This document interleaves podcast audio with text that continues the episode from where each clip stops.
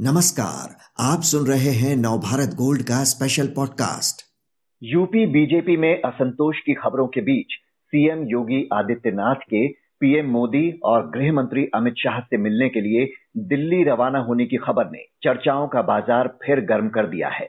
कई दिनों से यूपी में कैबिनेट विस्तार की चर्चाएँ हैं। क्या सीएम योगी इसी मुद्दे पर बात करने आ रहे हैं या यूपी बीजेपी के संगठन में फेरबदल पर? जिसकी अटकलें भी कई दिन से लगाई जा रही हैं। इसी पर बात करने के लिए आज हमारे साथ हैं वरिष्ठ पत्रकार राकेश चतुर्वेदी।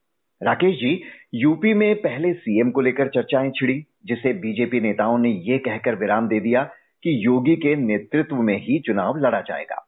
लेकिन अब भी वहाँ फेरबदल को लेकर सुगबुगाहट कुछ कम नहीं हुई है। आखिर चल क्या रहा है वहाँ? देखिए अब तो भाजपा ने यह स्पष्ट कर दिया है कि योगी आदित्यनाथ के नेतृत्व में ही 2022 का चुनाव लड़ेंगे। तो योगी आदित्यनाथ को मुख्यमंत्री पद से हटाने की संभावना तो नहीं है अब, लेकिन ये अटकलें लगाई जा रही हैं कि उन उनके मंत्रिमंडल में कुछ बदलाव या उसका विस्तार हो सकता है। और वो दिल्ली आए हैं तो ये अटकलें और तेज हो गई हैं उससे। कुछ ये था कि अब जो आठ महीने रह गए हैं अब एक तरह से चुनाव का वो फ़ेज़ शुरू हो गया है उसकी जो तैयारियाँ हैं। तो कैबिनेट रिशफल को लोग रूल आउट नहीं कर रहे हैं एक उसकी संभावना है। और दूसरा जो भाजपा का यूपी का जो ऑर्गेनाइजेशन है उसमें भी कुछ बदलाव हो सकते हैं। हम्म। बीच में ये खबरें भी उठी थी कि डिप्टी सीएम्स को लेकर भी कुछ बदलाव हो सकता है ऐसा कुछ है क्या?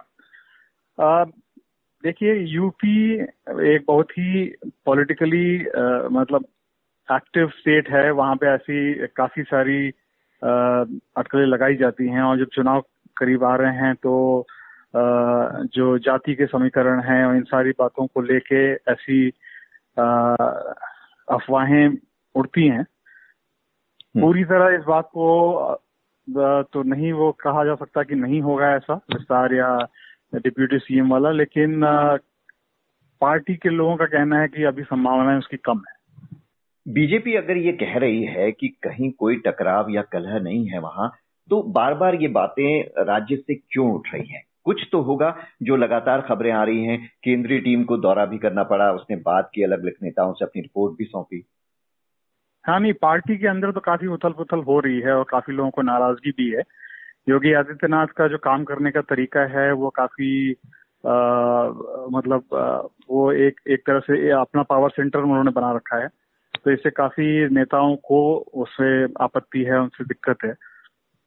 आ, वैसे भी लोगों की अपनी महत्वाकांक्षा होती है और लोग जो पार्टी में कई नेता हैं उनको अगर उनको लग रहा है कि उनको जो स्थान मिलना चाहिए या जितना स्पेस मिलना चाहिए था, उतना नहीं मिला है। तो इसलिए ये चीज़ें ऐसा मतलब आपस में टकराव तो है, इसमें कोई कोई दो राय नहीं है। लेकिन पार्टी ज़्यादातर वैसे भाजपा की कार्डर बेस्ड पार्टी है तो डिसिप्लिन है काफ़ी। तो ये जो डिफरेंसेस हैं, वो उसकी संभावना ये है कि उसको आपस में ये लोग सॉर्ट आउट कर लेंगे। लेकिन हाँ उसमें टकराव तो है, इसमें कोई दो राय नहीं है। तो टकराव ऐसा है कि उसका ज़्यादा असर सीएम पर नहीं पड़ेगा और जो केंद्रीय टीम ने वहाँ पर दौरा किया था, उसने बात करके उनको समझा दिया है। क्योंकि हमने देखा, कोरोना काल में भी कई विधायकों ने शिकायतें की थी सीएम से कि जो नौकरशाह है या जो हॉस्पिटल्स हैं, खुद उनकी नहीं सुन रहे हैं।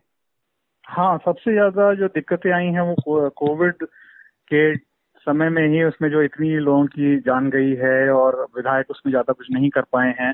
लोगों को जो मदद चाहिए थी ऑक्सीजन सिलेंडर्स की या हॉस्पिटल में एडमिट करवाने की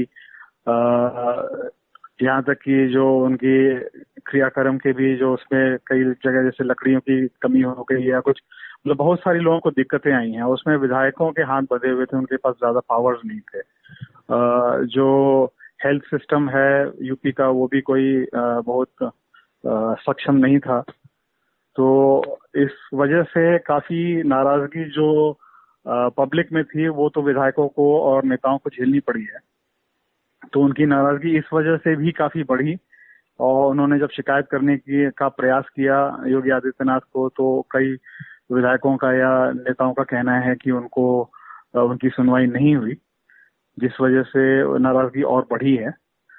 और मुख्य कारण तो यही है क्योंकि उनको लग रहा है कि इसका प्रभाव चुनाव पे भी पड़ेगा। और जो क्योंकि उनको अब फिर जनता के बीच में जाना होगा और वोट मांगना होगा तो वो किस मुँह से वोट मांगेंगे? अगर वो पहले मदद करने में पीछे रह गए हम्म। इस कोविड के समय में। जी। उधर बीजेपी शासित दूसरे राज्य मध्य प्रदेश की बात करें तो यहाँ भी पार्टी भले ही कह रही है कि वहाँ सब ठीक है लेकिन वहाँ से भी कलह की खबरें आती जा रही हैं। ताज़ा विवाद सीएम शिवराज सिंह चौहान और राज्य के गृह मंत्री नरोत्तम मिश्रा को लेकर है। कैबिनेट बैठक में सीएम और गृह मंत्री में टकराव देखने को मिला। तो इस मनमुटाव की वजह क्या सिर्फ़ एक परियोजना का विवाद भर है या इसके मूल में कई और कारण भी छिपे हैं? देखिए मध्य प्रदेश में भी काफ़ी, कई ऐसे नेता हैं भाजपा में जो मुख्यमंत्री पद के दावेदार हैं। शिवराज सिंह चौहान पंद्रह साल मुख्यमंत्री रहे और अभी जब कमलनाथ की सरकार गई तो उनको मुख्यमंत्री बनाने का मुख्य कारण ये था कि बाकी और कोई नेता के नाम पर सहमति बनती नहीं। वो वरिष्ठ नेता हैं वहाँ पे मुख्यमंत्री रहे हैं इसलिए उनको मुख्यमंत्री बनाया गया फिर से। आ, लेकिन बाकी कई नेता ऐसे हैं मध्य प्रदेश भाजपा में जो अपने आप को दावेदार मानते हैं मुख्यमंत्री पद के लिए। उनके कई नेताओं के पास काफ़ी समर्थन भी है।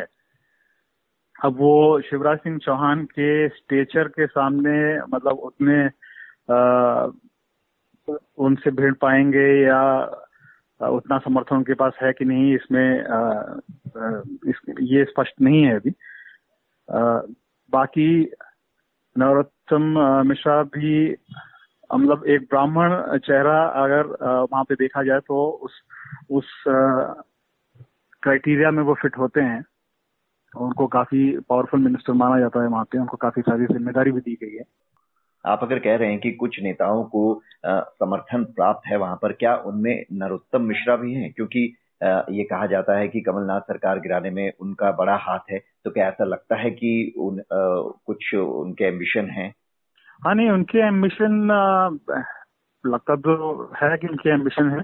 इसमें किसी को बहुत आ, मेरे ख्याल से कंफ्यूजन नहीं होगा।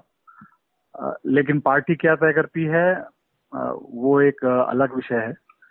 लेकिन उन्होंने जैसा आपने कहा उन्होंने एक इम्पोर्टेंट रोल प्ले किया था उस समय कमलनाथ की सरकार जब गिरी थी।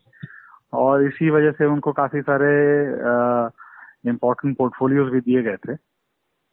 तो दावेदार तो हैं वो वहाँ पे। वहाँ पे एक्चुअली जब ये शिवराज सिंह चौहान पहले भी मुख्यमंत्री थे तो कई और नेताओं को उनके स्टाइल ऑफ़ फंक्शनिंग से आपत्ति थी अब उसमें ये भी देखना होगा कि क्या भाजपा अभी तक जो ओबीसी चीफ मिनिस्टर को ही एक फेस बना के हमेशा चली है। हम्म। क्या वो एक ब्राह्मण को वहाँ पे चांस देना चाहेगी? क्योंकि पहले उमा भारती फिर बाबूलाल गौर और शिवराज सिंह चौहान ये तीनों लोग ओबीसी नेता हैं। हम्म। तो उसमें एक एक विषय ये भी है। हम्म। बाकी वहाँ पे संघ का काफ़ी प्रभाव है और काफ़ी उनकी बात को माना जाता है वहाँ पे मध्य प्रदेश में। कर्नाटक में क्या चल रहा है? वहाँ कुछ विधायक सीएम के खिलाफ खुलकर बयानबाजी करते आ रहे हैं। नेतृत्व परिवर्तन की अटकलें कई दिन से चल रही हैं। अब भले ही बीजेपी के राज्य प्रभारी सीएम को बदले जाने की बात से इनकार कर रहे हैं और कह रहे हैं कि येदियुरप्पा ही सीएम बने रहेंगे लेकिन अगर वहाँ सब कुछ ठीक है तो बीजेपी को ये सफ़ाई क्यों देनी पड़ रही है? नहीं देखिए कर्नाटका में हमेशा से भाजपा को ये आ, जो केंद्रीय नेतृत्व है और उनको ये मान के चलना मतलब उनको येदुरप्पा को नेता मानना पड़ा है चाहे ये खुशी से माने या उनकी पावर को सामने झुकना पड़े। उसका कारण ये है कि वो लिंगायत जो वोटर्स हैं, जो हमेशा भाजपा के साथ रहे हैं, वो येदुरप्पा को अपना नेता मानते हैं। एक बार पहले भी येदुरप्पा को जब हटाया गया था और जब उन्होंने पार्टी छोड़ी थी, अपनी एक पार्टी बनाई थी तो येदुरप्पा का भी उसमें बहुत नुकसान हुआ और भाजपा का भी बहुत नुकसान हुआ। तो दोनों साइड्स को ये लगा कि नहीं हम येदुरप्पा भी वापस आना चाहते थे और भाजपा को भी लगा कि हम येदुरप्पा के बिना कर्नाटक में सरकार नहीं बना सकते। तो ये इसीलिए वो अभी 78 इयर्स की एज में भी चीफ मिनिस्टर बने हुए हैं जो कि 75 साल की उम्र का एक कट ऑफ़ है पार्टी में। जी। और इस कारण से येदुरप्पा के खिलाफ काफ़ी नेता हैं। पीएल संतोष जो अभी संगठन महामंत्री हैं वो एक तरह से उनके खिलाफ माने जाते हैं। कई एमपीज हैं कर्नाटका के जो येदुरप्पा को पसंद नहीं करते हैं। पहले येदुरप्पा और अनंत कुमार की लड़ाई चलती थी।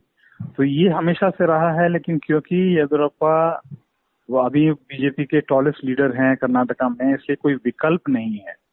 हम्म। दिक्कतें बहुत सारी हैं पार्टी को और पार्टी के कई नेताओं को कर्नाटका में हम्म। येदुरप्पा से। लेकिन क्योंकि कोई विकल्प नहीं है कोई वैसा लीडर नहीं है जो आ, इतना जिसका मास बेस हो इस वजह से येदुरप्पा को मुख्यमंत्री बनाना एक तरह से भाजपा की मजबूरी भी है। बड़ा कारण ये भी है कि विपक्ष जो है वो काफ़ी हद तक कमज़ोर है जिस वजह से शायद लॉन्ग टर्म में बीजेपी को इन तीनों राज्यों में उतनी दिक्कतें ना आए। लेकिन तीनों जगह का मसान तो है पार्टी में तो दिक्कतें हैं उसमें कोई नहीं। जी फ़िलहाल तो बीजेपी भले ही तीनों राज्यों में कह रही हो कि सब कुछ ठीक है लेकिन ये बात भी सही है कि बिना आग के धुआँ तो नहीं उठता। राकेश जी हमसे बात करने के लिए आपका शुक्रिया।